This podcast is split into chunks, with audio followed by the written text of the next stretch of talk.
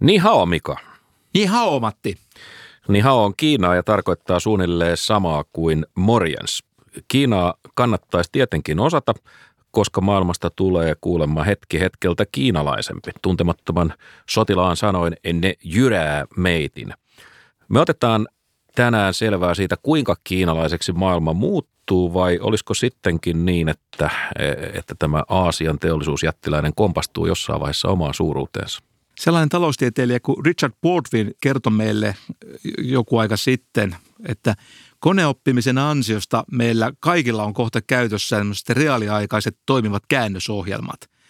Ja tämähän tietysti tarkoittaa sitä, että tämmöinen Baabelin tornin jälkeinen sekaannuksen ja – erikielisyyksien ajanjakso on ihmiskunnan historiassa semmoista taakse jäänyttä aikaa. No juu, ja, ja tämä tässä juuri onkin ongelma, nimittäin konekääntäminenhän kuulostaa ihan, ihan kivalta jutulta, mutta että se tarkoittaa sitä, että kohta meidän työmarkkinoilla on huippukilpailullisia kiinalaisia, jotka puhuu koneiden avulla suomea. Ja Turun murretta. Turun murretta ja, ja, ja sitten pelastaako meitä sen jälkeen enää mikään. Ja samaan aikaan meidän oma aika menee siihen, että, että me mäkätetään ja kinataan jostain kikyn 20 minuutista. Ja kyllä mahtaa Kiinan poikaa muuten naurattaa, kun se tätä seuraa. Tämä asetelma on sillä tavalla huvittava, koska Kiinan poika joutuu kuitenkin tässä sitten poliittisten olojensa vuoksi vaikeudemaan sitten oikeastaan niin kuin sadoilla ja – tuhansilla kielillä. Että tavallaan ne pistää tässä niin kuin Suomeakin taas paremmaksi. Olet oikeassa. Vakavasti puhuen meidän teema on tänään kiinalainen kilpailu, johon me suhtaudutaan edelleen vähän ymmärtämättömästi, ehkä, ehkä jopa ylimielisesti, vaikka ei tietenkään pitäisi. Me kerrotaan, mikä on kiinalaisten todellinen vahvuus, mutta me yritetään samalla hahmotella, että miten Suomi ja Eurooppa voisi pärjätä tässä teknologian kylmässä sodassa, siis tässä Yhdysvaltain ja Kiinan taistelussa, mitä siitä seuraa, todennäköisesti jonkinlainen talouden takapakki, mutta että voi olla, että siitä seuraa vielä jotain paljon hurjempaa. Mutta että meillä on sellainen pieni epäilys, että Kiina ei ehkä sitten kuitenkaan olekaan lyömätön. Mä olen itse asiassa aika vakuuttunut, että Kiina kaatuu tai menee ainakin polvilleen, vaikka sitä ei edes löisi. Oho, Hakaniemen orakkeli on puhunut, sä saat kohta perustella puheesi, mutta sitä ennen me päästetään ääneen maailman pelottavin taloustieteilijä. Tämä on AM, maailman ylivoimaisesti pelottavin talouspoliittinen podcast. Bää. Ei ole mitään pelättävää. Apunen ja Maliranta. Apunen ja Maliranta.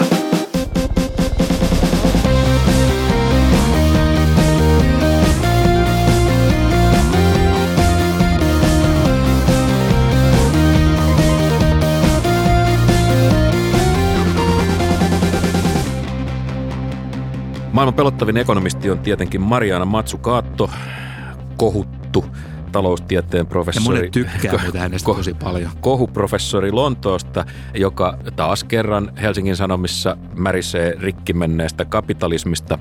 Hän sanoo, mä siteeraan häntä suoraan, on selvää, että ilmastokriisi ei ratkea nykyisen kapitalismin säännöillä – J.P. Raiste, joka on tämän jutun kirjoittanut, lupaa hänen otsikossa, että Matsukaatto kertoo, että miten kapitalismi pelastetaan ja ilmeisesti sen mukana muukin maailma, mutta että ei siinä kyllä mitään pelastusreseptiä mutta tämmöistä vuolasta vasemmistolaista motkotusta senkin, senkin edestä. Luitko jutun, Mika? No luin ja tuota, vähän pikkasen jäi miettimään sitä, että mitäköhän tässä nyt oikein tarkoitetaan näillä kapitalismin säännöillä – Ekonomistithan on niin jo vuosikymmeniä puhuneet siitä ja tienneetkin siitä, että vapaasti toimivat markkinat ei tuota hyvinvoinnin kannalta tämmöistä parasta ratkaisua. Ja se ei tuota parasta ratkaisua silloin, kun tästä toiminnasta aiheutuu semmoisia asioita kuin ulkoisvaikutuksia. Hiilidioksidi on hyvä esimerkki tämmöisestä ulkoisvaikutuksesta. Ja taloustieteilijät on iät ja ajat olleet sitä mieltä, että tämän tyyppisten ongelmien korjaamiseen on olemassa semmoinen asia, jota jotkut kutsuu valtioksi. Valtio koordinoi tekee korjaavia ja täydentäviä toimenpiteitä sillä tavalla, että markkinatalous sitten loppujen lopuksi tuottaa sellaisia asioita, mitä me kansalaiset arvostamme ja näemme niin kuin tärkeänä meidän elämässäkin.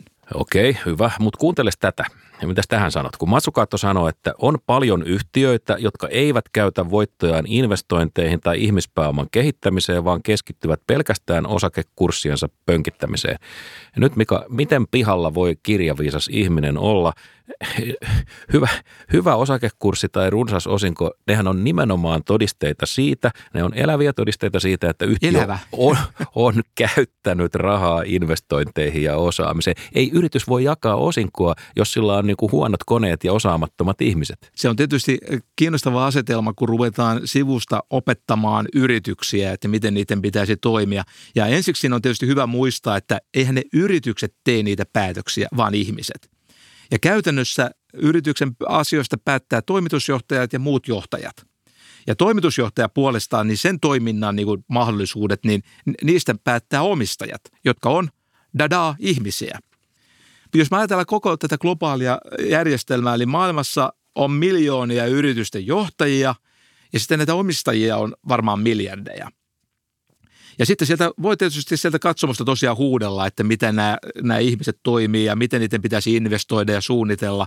Mutta kyllä se nyt kuitenkin vaan niin on, että kannustimet loppujen lopuksi määrää hyvin pitkälle sen, että miten niin kuin ihminen ja varsinkin ihmisjoukot sitten käy, käyttäytyy.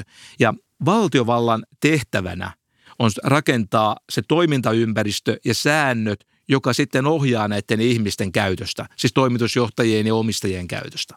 Okei, valtio tarvitaan, mutta tota, kyllä niin kuin joku raja siinäkin, että mihin valtio pystyy tai missä sen pitää antaa tota sorkkia, kun Matsukaatto pauhaa tässä haastattelussa, että kaikki mikä tekee iPhoneista älykkään tulee valtiolta ja Steve Jobsin neroutta oli vain iPhonein tuotteistaminen, niin oho sanon minä, että ei, ei kyllä valtio todellakaan suunnitellut iPhonea, saattoi tukea kyllä kosketusnäytön tai äänen, äänentunnistuksen tutkimusta. Että tämähän on vähän sama kuin väittäisi, että et, et, ei Kopernikuksella ollut mitään roolia aurinkokeskeisen maailmankuvan synnyssä. Niin, valtavirran taloustieteilijät on ihan yleisesti korostaneet tota, tämän julkisen äh, vallan roolia ja ennen kaikkea tämmöisessä perustutkimuksessa. Ja, ja varmasti on niin, että julkinen valta on saattanut olla mukana todella monella tavalla monen yrityksen toiminnassa menneisyydessä, mutta eihän siitä vielä voida tehdä sitä päätelmää, mitä olisi tapahtunut, jos valtiovalta ei olisi tehnyt noita asioita. Mm. Matsukaatto korostaa julkisen sektorin merkitystä talouden kasvunopeuden ja, ja suunnan valinnoissa. Niin eikö tämä on nyt just sitä voittajien valitsemista, jota valtion ei pidä tehdä sitä asiaa, josta me on moneen kertaan varoteltu. Miten valtio voi nyt niin kuin tässä tarkoituksessa ohjata talouden suuntaa? Pitääkö sen perustaa lisää valtion yrityksiä ja, ja Kiinako tästä maasta nyt, nyt niin kuin pitää tehdä? Ja, ja myönnä pois, että säkin näet märkiä unia tämmöistä keskuskomiteoista, jossa ekonomistit on kunnia paikalla. No tota, tota en kyllä niin myönnä, enkä tunnusta ja enkä usko, että kovin moni ekonomistikaan tota, on tota mieltä, mutta tota, se mua tässä niin harmittaa, että näissä julkisen sektorin onnistumismuistoissa unohtuu usein ne lukemattomat tapaukset, jossa julkinen valta on epäonnistunut tosi surkeasti. Ja tässä ei tarvitse nyt kuvaputkitehtaitakaan muistella Suomessa. Valkoa, valkoa legendaarinen valko. Ja näitä varmaan Suomessa on ollut muitakin, mutta niitä on, varma, niitä on myöskin muualla maailmassa ollut iät ja ajat. Ja nämä, nämä on aina hyvä pitää mielessä, kun aletaan suuria niin kuin toiveita asettamaan niin kuin valtion yritykselle tai ylipäätänsä valtion ohjaukselle. Ja tästä asiasta mun mielestä on puhunut aivan erinomaisesti toi John Tirole tässä mainiossa kirjassaan Economics for the Common Good – jos me nyt katsotaan tätä teknologisen kehityksen historiaa vähän niin kuin pidemmin ja laajemmin, niin aika usein se muistuttaa hyvinkin paljon tämmöistä kaosmaista evolutionääristä kehitystä enemmän kuin tämmöistä taitavaa älykästä suunnittelijaa. Ja oikein hyvä esimerkki mun mielestä tästä on piilaakson kehittyminen. Ja voin niin sanoa, että niin yleisemmällä tasolla olisin tässä asiassa enemmän darwinilainen kuin tämmöinen luomisopin kannattaja – Hyvä, se on, se on hyvä äh, lähtökohta.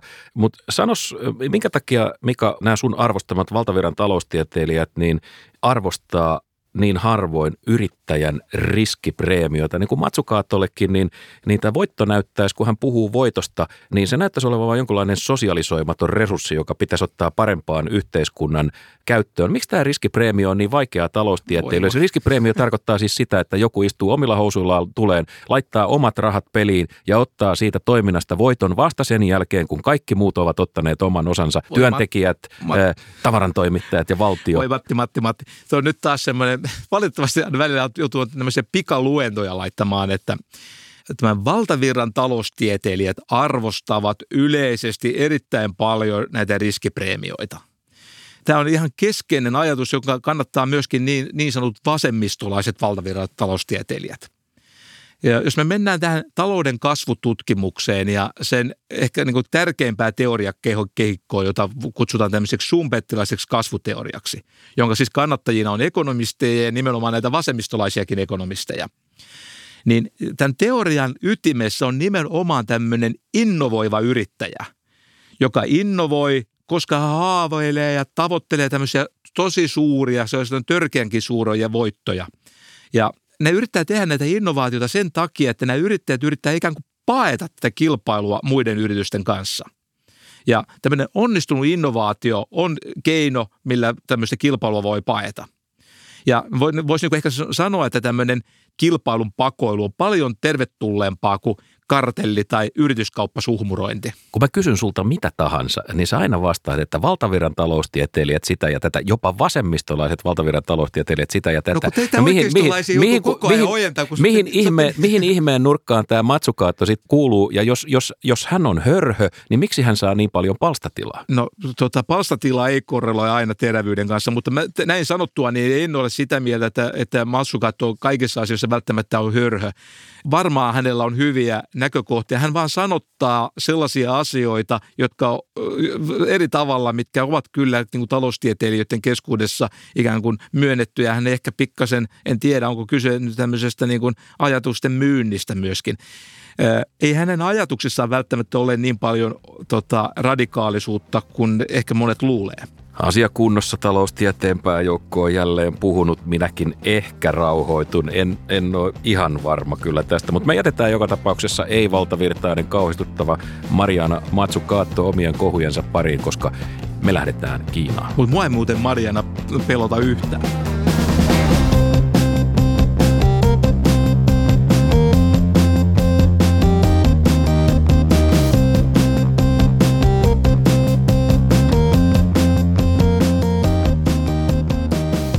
Mutta tätä kannattaa pikkusen pelätä, nimittäin äh, Kiinan ja Yhdysvaltain teknologinen kylmä sota on, on kiihtynyt.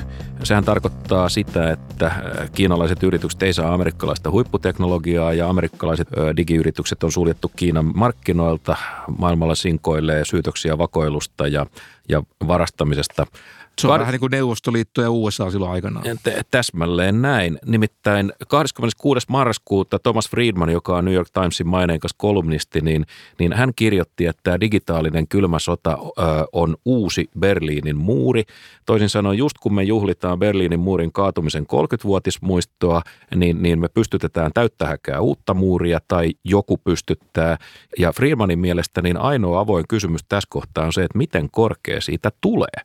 Ja vielä paremmaksi pistää Hank Paulson, joka on Yhdysvaltain entinen valtiovarainministeri. Hän sanoo nimittäin, että tämän digitaalisen rautaesiripun takia globaali innovaatio-ekosysteemi romahtaa, ja nyt on aika paljon sanottu. Tota, hän vertaa tosiaan tätä Berliinin muuria, mutta tietysti on hyvä muistella, että kuka sen edellisen muurin hajotti – Ronald Reagan. Ronald Reagan, republikaani. Ja siinä oli semmoista... Väkevä oikeistolainen. Kova linja. Joo, ja sanotaan, että monet vasemmistolaisestikin ajattelevat ovat antaneet enemmän tunnustusta kuin antoi silloin aikanaan, että se oli esimerkki sellaisesta järkähtämättömästä linjasta, joka varmaan oli keskeinen syy, mikä jo, sitten johti siihen, että se Berliinin muuri lopulta hajosi. Ja en mä tiedä, yrittääkö Trumpi tehdä nyt niin kuin Reaganeita uudestaan tässä, tässä uudessa muurin. Hän jäljittelee Reaganin muotoa ilman sisältöä. Toi on minusta ihan hyvin, hyvin kiteytetty.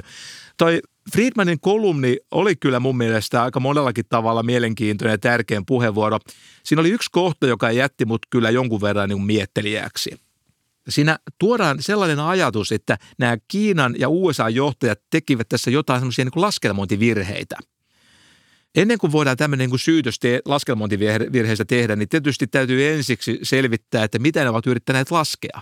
Mm. Että mikä on näiden Kiinan Hyvä johtajan point, ja USA-johtajan ikään kuin se tavoite.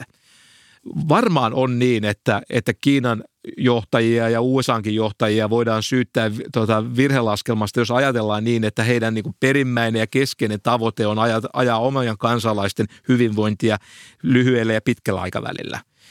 Mutta tota, onhan toi nyt pikkasen ehkä naivi ajatus. Varsinkin jos me ajatellaan niin kuin Kiinan hallitsijoita, niin voisi hyvinkin ajatella, että heillä on myöskin muita tavoitteita mielessä, muun muassa se, että ne säilyy vallassa.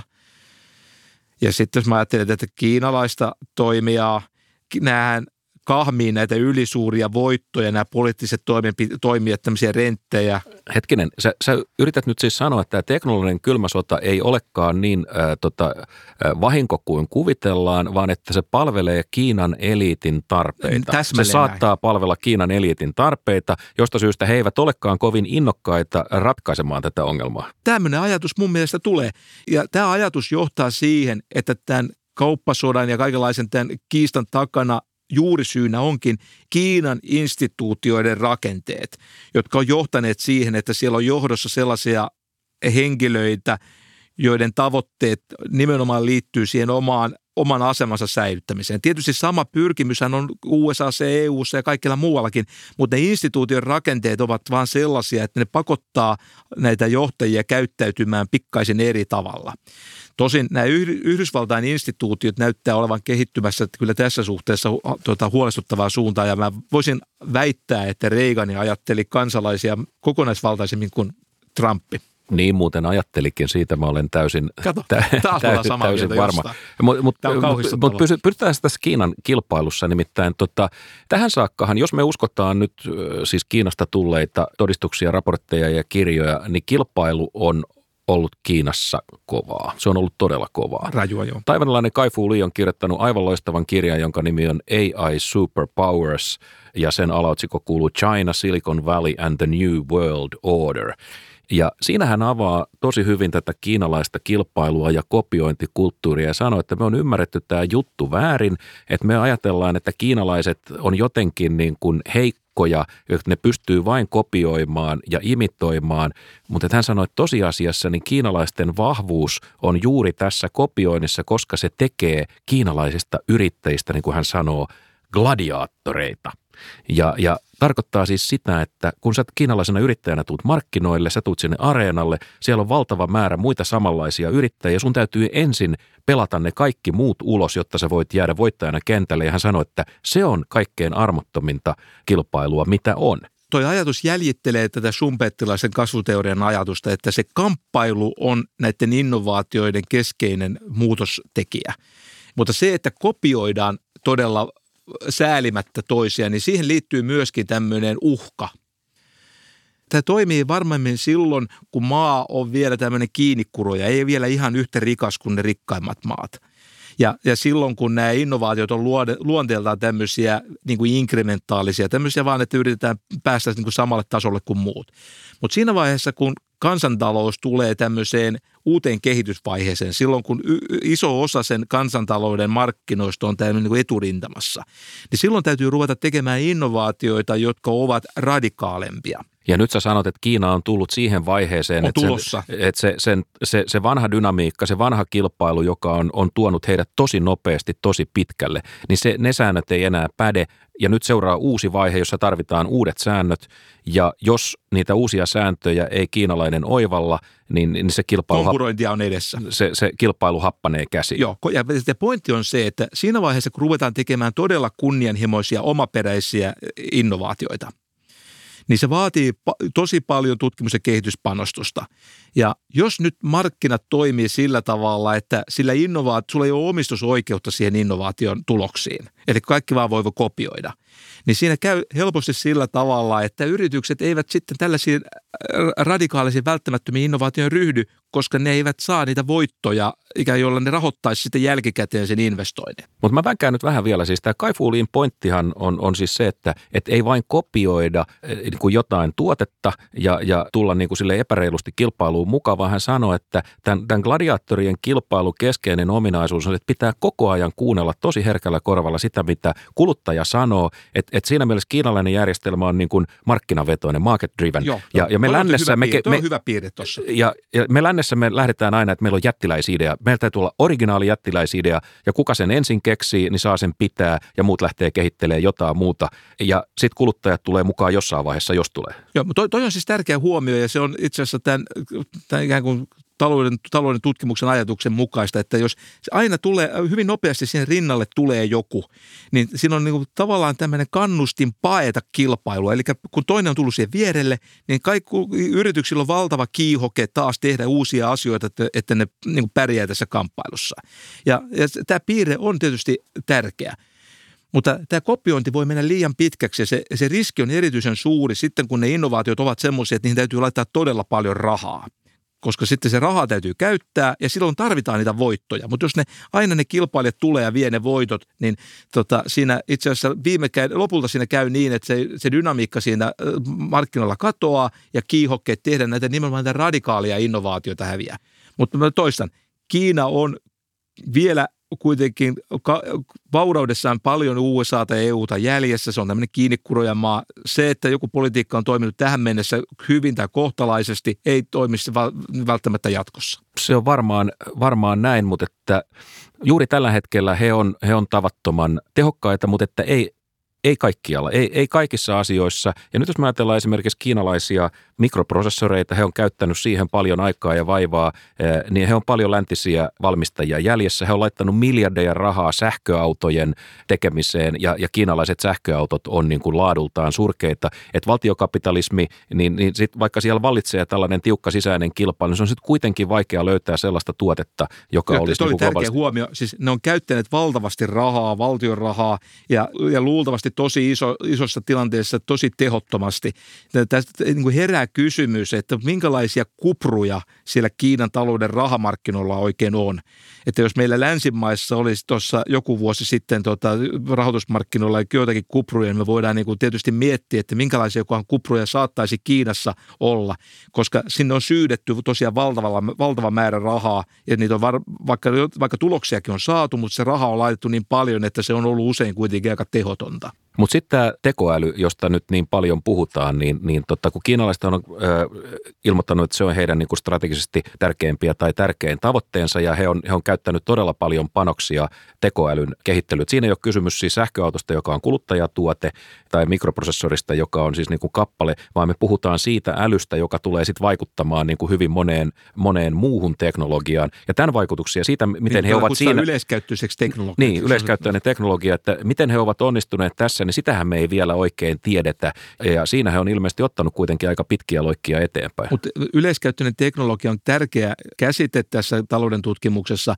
Yksi keskeinen piirre, mitä ollaan opittu menneisyydessä, että se yleiskäyttöisen teknologian tuottaminen on loppujen lopuksi sitten, kun se on kehittynyt, niin se alkaa olla jo rutiinia.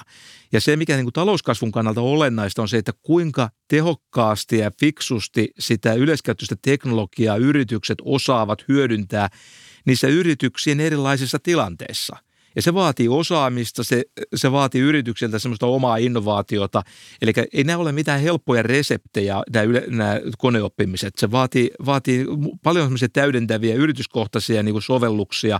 Ja, ja se on itse asiassa hyvin ratkaisevassa asemassa sitten loppujen lopuksi, että ne kansantaloudet pärjää, jossa on osaavia toimitusjohtajia, osaavia työntekijöitä, jotka tietää, miten näitä erilaisia teknologian tarjoamia mahdollisuuksia osataan hyödyntää fiksusti. Eli sun ohje meille on, että olkaa kärsivällisiä. Kärsivällisyys on ehkä yksi elementti tätä suos- toimenpidesuositusta, mutta tietenkin laiskaksi ei saa ryhtyä. Sä sanoit jo aikaisemmin tässä lähetyksessä, että, että Kiinan kupla puhkeaa ja se on myös melkoisen radikaali väite. Sä oot hiukan jo johdatellut keskustelua siihen suuntaan, mutta saat nyt kolme lausetta niin tota, sen perustelun, että miksi näin tapahtuu? No se oikeastaan kun lähtee se ajattelu siitä, että Kiinan despoottinen valtiovalta – on toistaiseksi on malttanut leikata näitä yritysten siivuja aika kohtalaisesti. Siis, näitä siis yri- sen, näitä, mitä se ottaa itselleen niin, yritysten voitoista. Eli niille yrityksille on jäänyt aika paljon tämän siivuttelun jälkeen niin kuin rahaa, joka tarkoittaa sitä, että yritykset ovat edelleen tähän asti ollut siinä että ajatelleet niin, että tämä innovointi on järkevää – että innovaatio tuottaa voittoja ja vaikka se despoottinen hallitusvalta niitä välillä käy niitä voittoja sieltä jollain tavalla niin viemässä, niin iso osa jää itselleen. Mutta se huoli tulee siitä, että, että nälkä kasvaa syödessä. Että despoottinen hall, tuota, valtiovalta alkaa niin kuin entistä isompia siivuja repimään näiden yritysten voitosta. Kun se kuitenkin miten, se poliittisen... miten, miten mulle tulee niin Suomi mieleen tästä? Kyllä tästä varmaan muitakin maita tulee kuin Suomi mieleen. Että ja no tietysti mi, mihin, mihin tämä niin johtaa, jos valtiovalta lähtee viemään näitä voittoja käsistä? Tietysti se johtaa pidemmällä aikavälillä siihen, että yritykset niin kuin rupeaa miettimään toisia kolmannen kerran, että kuinka paljon ne sitten laittaa rahaa näihin epävarmiin innovaatiohankkeisiin, kun sitten onnistuessaankin käy niin, että ne voitot tulee. tulee voitot viemä. takavarikoidaan mm. joka tapauksessa, niin kannattaako tässä paljon riehua? Nimenomaan. Tämähän on suoraan kuin suomalaisen yrittäjän suusta. Nimenomaan, niin kuin porilainen tapa rikollinen sanoisi. No se, mistä myöskin on merkki, että Kiinassa tämä korruptio on vaan jatkanut kasvuja ja se liittyy tähän samaan asiaan. Ja, ja, ja mitä myöskin on Kiinassa tapahtunut, näiden Kiinan eri alueiden väliset ristiriidat on kärjistynyt. Ja jos me mietitään nyt näitä ongelmia, mitä tässä tuli lueteltua, niin voisi sanoa, että vähemmilläkin tuhoaineksilla on valtakuntia menneisyydessä hajonnut. Ja jotta näin ei tapahtuisi, niin mitä Kiinan pitäisi tehdä? Avautua? Mikä olisi se niin kuin jotta tämä Kiinan sun mielestä kuplan puhkeaminen, no, niin voitaisiin voitais välttää? Onko siihen mitään? No on se vähän lohduton se näkymä, koska pohjimmiltaan kyse ei ole näistä kyseisistä poliitikoista. Siis jos se olisi vain vika näistä, näistä nykyisistä presidenteistä ja pää, pääsihteeristä, tai niin se, sehän ongelma ratkaisu olisi se, että niitä pitäisi vain vaihtaa poliitikkoa, mutta se ongelma juurisyy on syvemmällä niissä instituutioissa ja se, että kuka niitä instituutioita muuttaa, niin se on jo sitten vähän vaikea kysymys. Että, että jos lukee sitä Darren Asemoglu ja Robinsonin kirjaa, jossa tätä no asiaa no, myöskin käsitelty. niin, melkein ilman Asemoglua tämäkin lähetys. Niin, tämä oli hyvä normaalia pidempään meni, mutta tota, niin kyllä siinä tulee vähän semmoinen välillä vähän lohdutonkin kuva. Kiina siis kompastuu, sanoo professori Maliranta, ja tämä taisi olla hänen jyrkin selkein ja vakuuttavin kannanottonsa ikinä, mutta mä taidan muuten olla kyllä sun kanssa hiukan samaa mieltä. Ai hitto, äh, täytyy varmaan vaihtaa mielipidettä. Jos on Matin kanssa samaa mieltä, niin on siinä jotain epäilyttävää.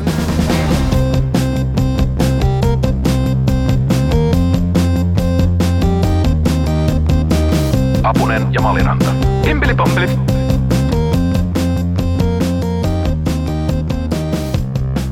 Ennen Kiinan hajoamista ehtii varmasti tapahtua paljon ja, ja kaikki ne puutteineenkin, niin kuin on todettu, niin kiinalainen kilpailukulttuuri on vielä raivoisan tehokas ja mainettaan parempi myös innovoimaan.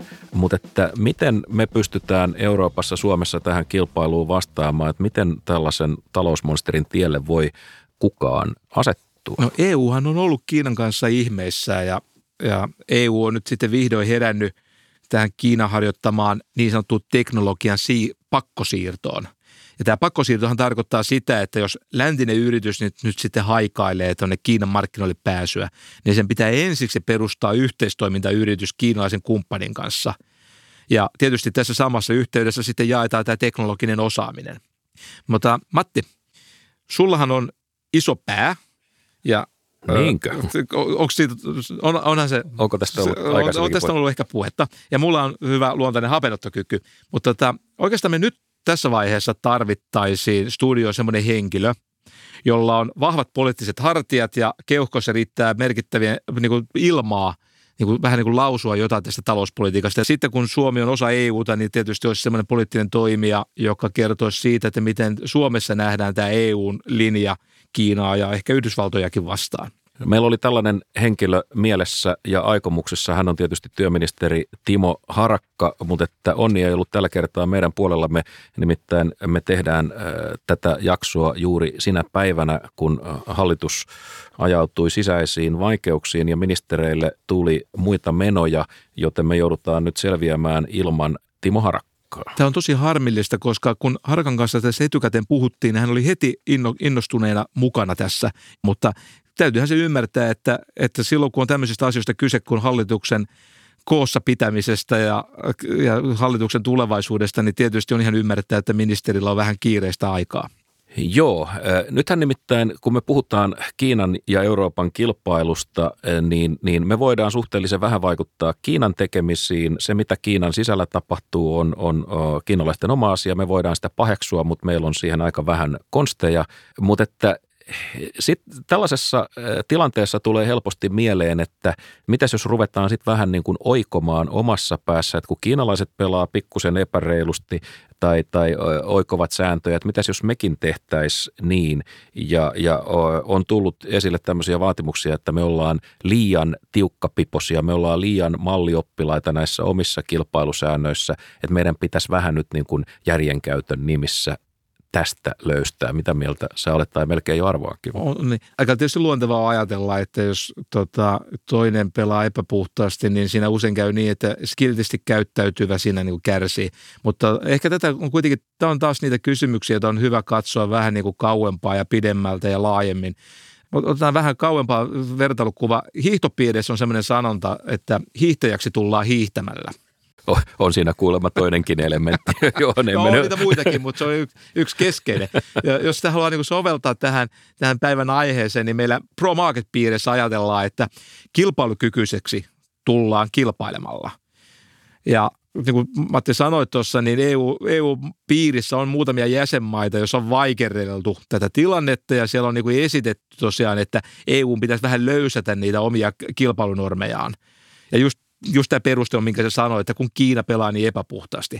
Ja on esitetty tämmöistä ajatusta, että pitäisi kuulemma sallia tämmöisen eurooppalaisten championien, tämmöisen vahvojen mestarien syntyminen. Siis tarkoittaa suomeksi yrityksiä, jotka olisi periaatteessa liian isoja eh, niille... Eh, niin siis EU-kilpailulain mielestä. Ki- kilpailu, mutta niin kilpailulain näkökulmasta, vahvoja. mutta riittävän isoja kilpailemaan kiinalaisten kanssa, niin suljetaan silmät tältä niin kuin me omalta niin kuin kilpailuidealta, jotta me päästäisiin kisaan ju, ju, just näin. Tämä on se ajatus. Ja, ja tämä ajatus on jopa vielä ajateltu niin päin, että jos niitä ei synny aidosti markkinoilla, siis joskus, joskushan championiksi tullaan sillä tavalla, että ollaan niin hyviä yrityksiä, että kasvetaan vallataan markkinoita muilta. Siis sehän on aika tyypillistä toimiville markkinatalouksille se, että jos joku yritys on hyvä, niin se kasvaa. Mutta tämä eurooppalaisissa jäsenmaissa on tullut ehdotuksia, että pitäisi myöskin sallia sellainen tilanne, että näitä yrityksiä, suuria championeja syntyy yrityskauppojen myötä, että kaksi isohkoa yritystä yhdistyy suuremmaksi yritykseksi. Ja okay. ajatus on, että tämmöinen tosi iso yritys, tämmöisen... tämmöisen Tehdään puoliväkisin valtavan kokoisia Niitä sallitaan, sallitaan niin kuin kasvaa fuusioitumalla. Okay. Ei siis organisti kasvamalla, mutta tämmöisen yrityskauppojen kautta. Tämä on sinänsä huolestuttavaa, että välillä ne lisää yrityksen tehokkuutta, mutta yksi semmoinen valitettava sivuseuraus niistä usein on se, että myöskin se kilpailu siellä markkinoilla heikkenee. Ja me puhuttiin tuossa äsken siitä, miten tärkeä se kilpailu on innovoidin kannalta, että siis joudutaan niin kuin kamppailemaan siellä markkinoilla säilymisestä. Ja se, että jos me EU näitä kilpailusääntöjä ruvetaan kovasti höllentämään, niin siinä helposti käy niin, että tämä dynamiikka Euroopassa hävitään. Ja jos me katsotaan eurooppalaisia yritysrakenteita, niin nehän ovat sillä tavalla, eihän ne nyt niin dynaamisia ole kuin Yhdysvalloissa esimerkiksi. Mm.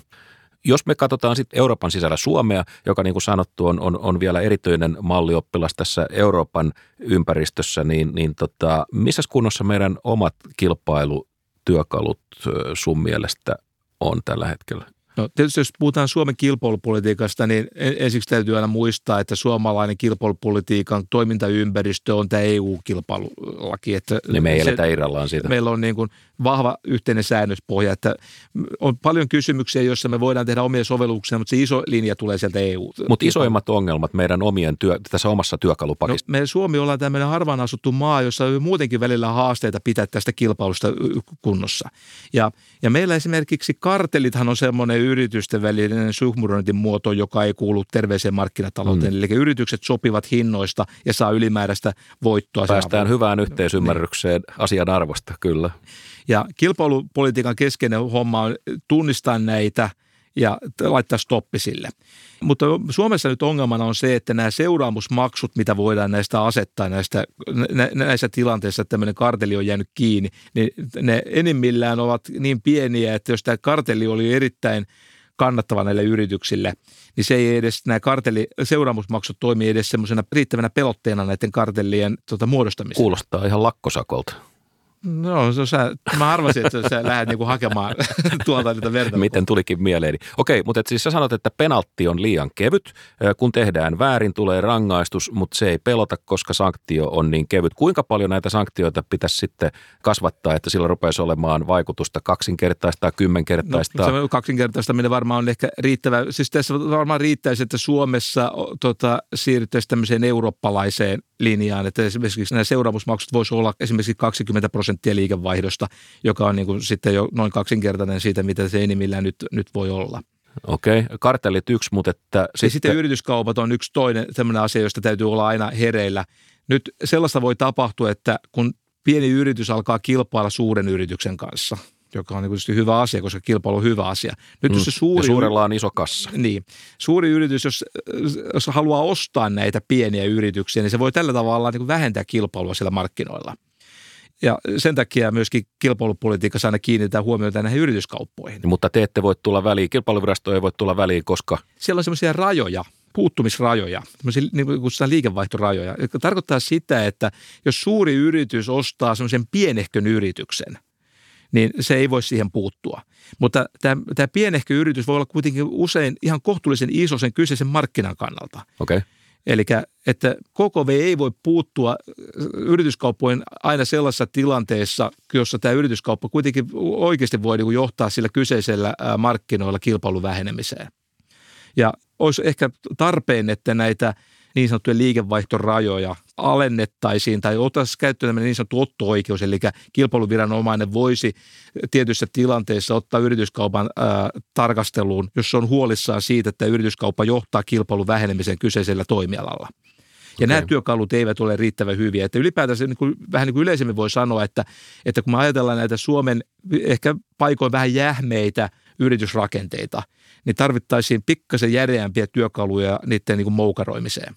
Kilpailua on tietysti esiintyy myös työmarkkinoilla ja tämä on asia, joka mua, mua vähän huolestuttaa, että ymmärretäänkö me tämän kansainvälisen kilpailun luonne.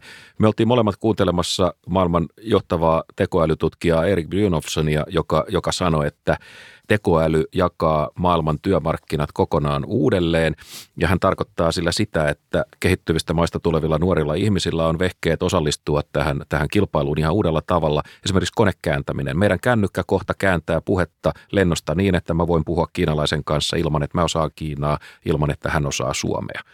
Ja, ja tietysti sehän tarkoittaa sitä, että kiinalainen ihminen voi tarjota omaa työpanostaan suomalaisille markkinoille – kuulostaa kivalta, mutta on ihan jättiläismäinen asia, koska hänellä on varmaan ihan eri käsitykset palkkatasosta ja työhön liittyvistä etuuksista ja lomista ja sosiaaliturvasta ja, ja, ja, ja niin edelleen. Se, se muuttaa kaiken. Joo.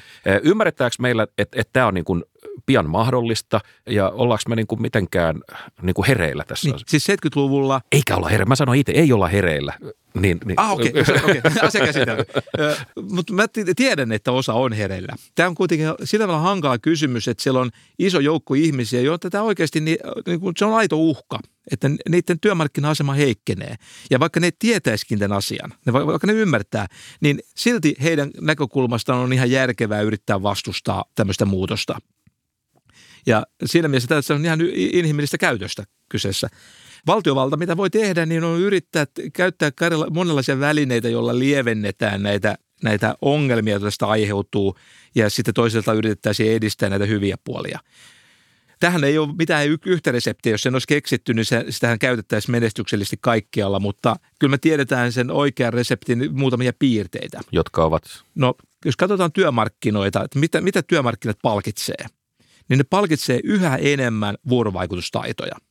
Että vaikka on niin, että meillä tulee näitä käännösohjelmia, mutta se on kuitenkin myös pinnallista äh, vaihdantaa. Mm. Että koneet niin tekee sitä. Mutta se, Ajatus inno- syntyy toisaalla. Niin, mutta innovaatio, jos ajatellaan innovaatiotoimintaa, niin se vaatii vähän syvällisempää kommunikaatiota ja se tarvitsee vuorovaikutustaitoa.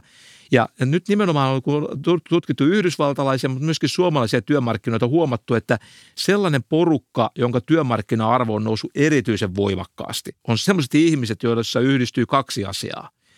Ne osaavat puhua sekä laskea. Ja kummassakaan me ei olla, äh, I'm afraid, kovin hyviä, koska meidän matemaatti... Puhe, puhe, puhe, me, me, me, joo, joo, siis tota, umpimieliset suomalaiset jurrikat, joiden matemaattinen osaaminen kuulemma heikkenee huolestuttavaa vauhtia. Tämä ei lupaa meille, meille kovin, kovin hyvää. Ei, mutta tuota, Suomen armeijan testeissä on muuten nämä Roope Uusitalo ja kumppanit tutkineet, niin meidän, ainakin poikien tai nuorten miesten vuorovaikutustaidot ovat viimeisen parinkymmenen vuoden vuoden aikana ollut kasvussa. Oho. Ja ylipäätänsä siellä oli kasvun, kasvussa juuri sellaiset piirteet, joiden työmarkkina-arvokin on ollut kasvussa, että suomalaisetkin ovat kehittyvää kansaa. Okei tilanne ei ole täysin toivoton. Palataan ihan vielä hetkeksi tota Kiinaan ja, ja Kiinan ja Yhdysvaltojen väliseen. Jos me mentäisiin lentokoneella, niin tästä, tästä seilaamisesta tulisi paljon hiilidioksidipäästöjä. Ei, kun mä en malta olla kysymättä sulta yhtä kysymystä, koska tota, tämä askarruttaa mua niin paljon. Jos on niin, että kiinalaiset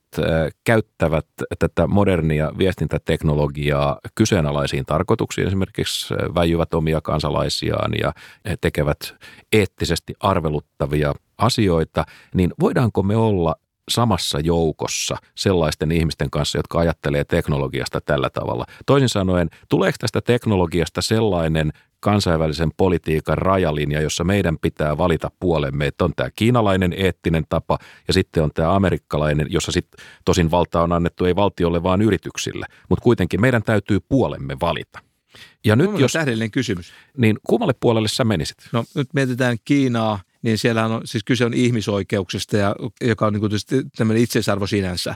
Ja nyt oikeastaan, mutta mun mielestä tämä analogia palaa siihen 70-lukuun että, ja 80-lukuun, kun oli Neuvostoliitto ja USA.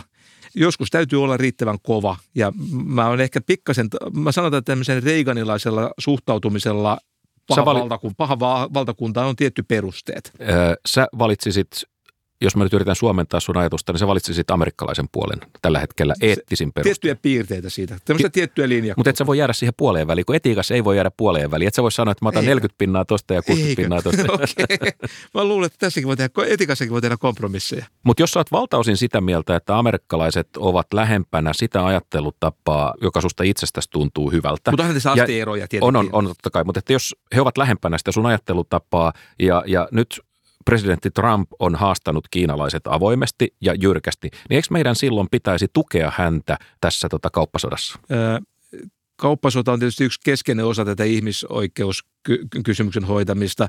Tässä on asteeroja ja keinoja voidaan, voidaan käyttää. En mä tiedä, kyllä mä toivon, että EU on tiukka Kiinaa vastaan myöskin. Mm. mutta ei, ei, ei, ei tämä ole niin joko tai, että kysymys on niin kuin kysymykseni, välineistä. Kysymykseni on epäreilu, mutta että joskus eettisissä kysymyksissä vaan niin kuin joudutaan asettamaan vähän niin kuin ihmiset hankalia valintojen eteen. Se on, se on niiden perusluonne. Mä muotoilen vastausta. Kos- EU täytyisi ottaa pikkaisen joitakin piirteitä ehkä USAlta tota, opiksi. Okei, se, se Joitakin oli, piirteitä, se, vähän. Ko, ko, kohtuullisesti, jo, lisääntyvästi. Siis kohtuullisesti joitakin myönteisiä piirteitä amerikkalaisesta ja järjestelmästä. Ja lisätään myöhemmin näitä. Pahempaa pujottelua en ole nähnyt vuosi. Mutta muistakaa, kuinka mä vihaan despottista Kiinaa.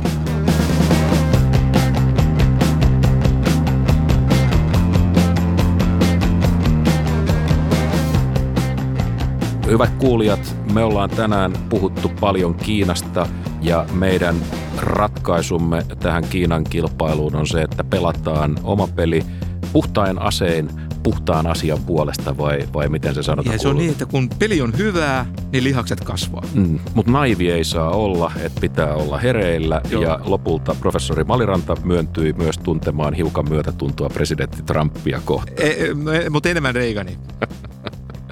Hyvät kuulijat, me lähestytään ohjelman loppua, koska professori Maliranta joka tapauksessa keskeyttää, Eikö mutta tässä, tässä kohdassa niin mä häiritsen nyt itse itseäni ja kysyn, keneltä sä nyt haluat pyytää anteeksi? No, no nyt tällä kertaa äh, mä en kyllä pyydä anteeksi keltään yhtään mitään, enkä myöskään lähetä terveisiä, mutta sen sijaan mä haluaisin lähettää kiitokset. Mä haluan lähettää tosi lämpöiset kiitokset Tytti Sulanderille ja Heini Larrokselle – Heillä on ollut nimittäin siinä tosi suuri ansio, minkälaiseksi silloinen spämmi aikanaan muodostui ja sitä kautta minkälaiseksi tämä meidän nykyinen AM on kehittynyt.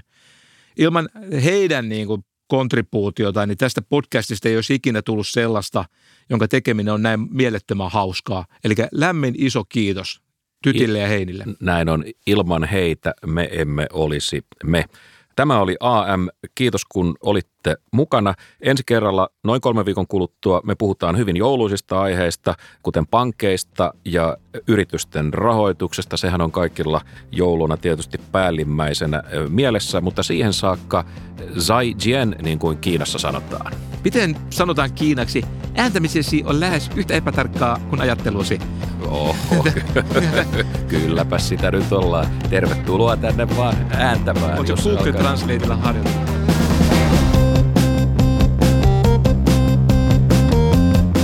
Hyvät kuulijat, kiitos, että olitte mukana ja levittäkää sanaa. Levittäkää sanaa. Tämä jakso löytyy kaikista podcast-palveluista.